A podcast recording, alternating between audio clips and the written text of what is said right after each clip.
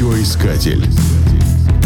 Нас слушают в Тамбове на 101,4 FM. эм. На гербе Тамбова изображены улей и пчелы. Это вызывает пасторальные ассоциации. Чудятся зеленые луга, колосящиеся поля и цветущие сады. Это действительно так. Тамбовщина лидирует по производству сельскохозяйственной продукции. Однако символика герба имеет более глубокий смысл. Пчела символизирует трудолюбие и усердие. Это прежде всего относится к людям. Поражает большое количество выдающихся личностей, которые родились в Тамбове и проявили себя в самых разных областях человеческой деятельности. На улице Набережной можно увидеть роскошный особняк, напоминающий старинный замок с приусадебным парком и фонтанами.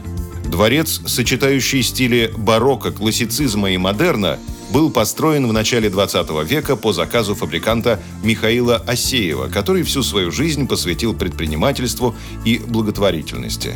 Осеев курировал детские приюты, был попечителем гимназии членом правления Тамбовского отделения Императорского музыкального общества. Сейчас в особняке размещается музейный комплекс.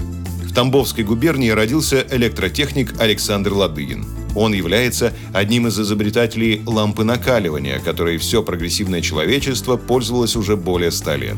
Александр с детства хотел стать военным, окончил кадетский корпус и юнкерское училище.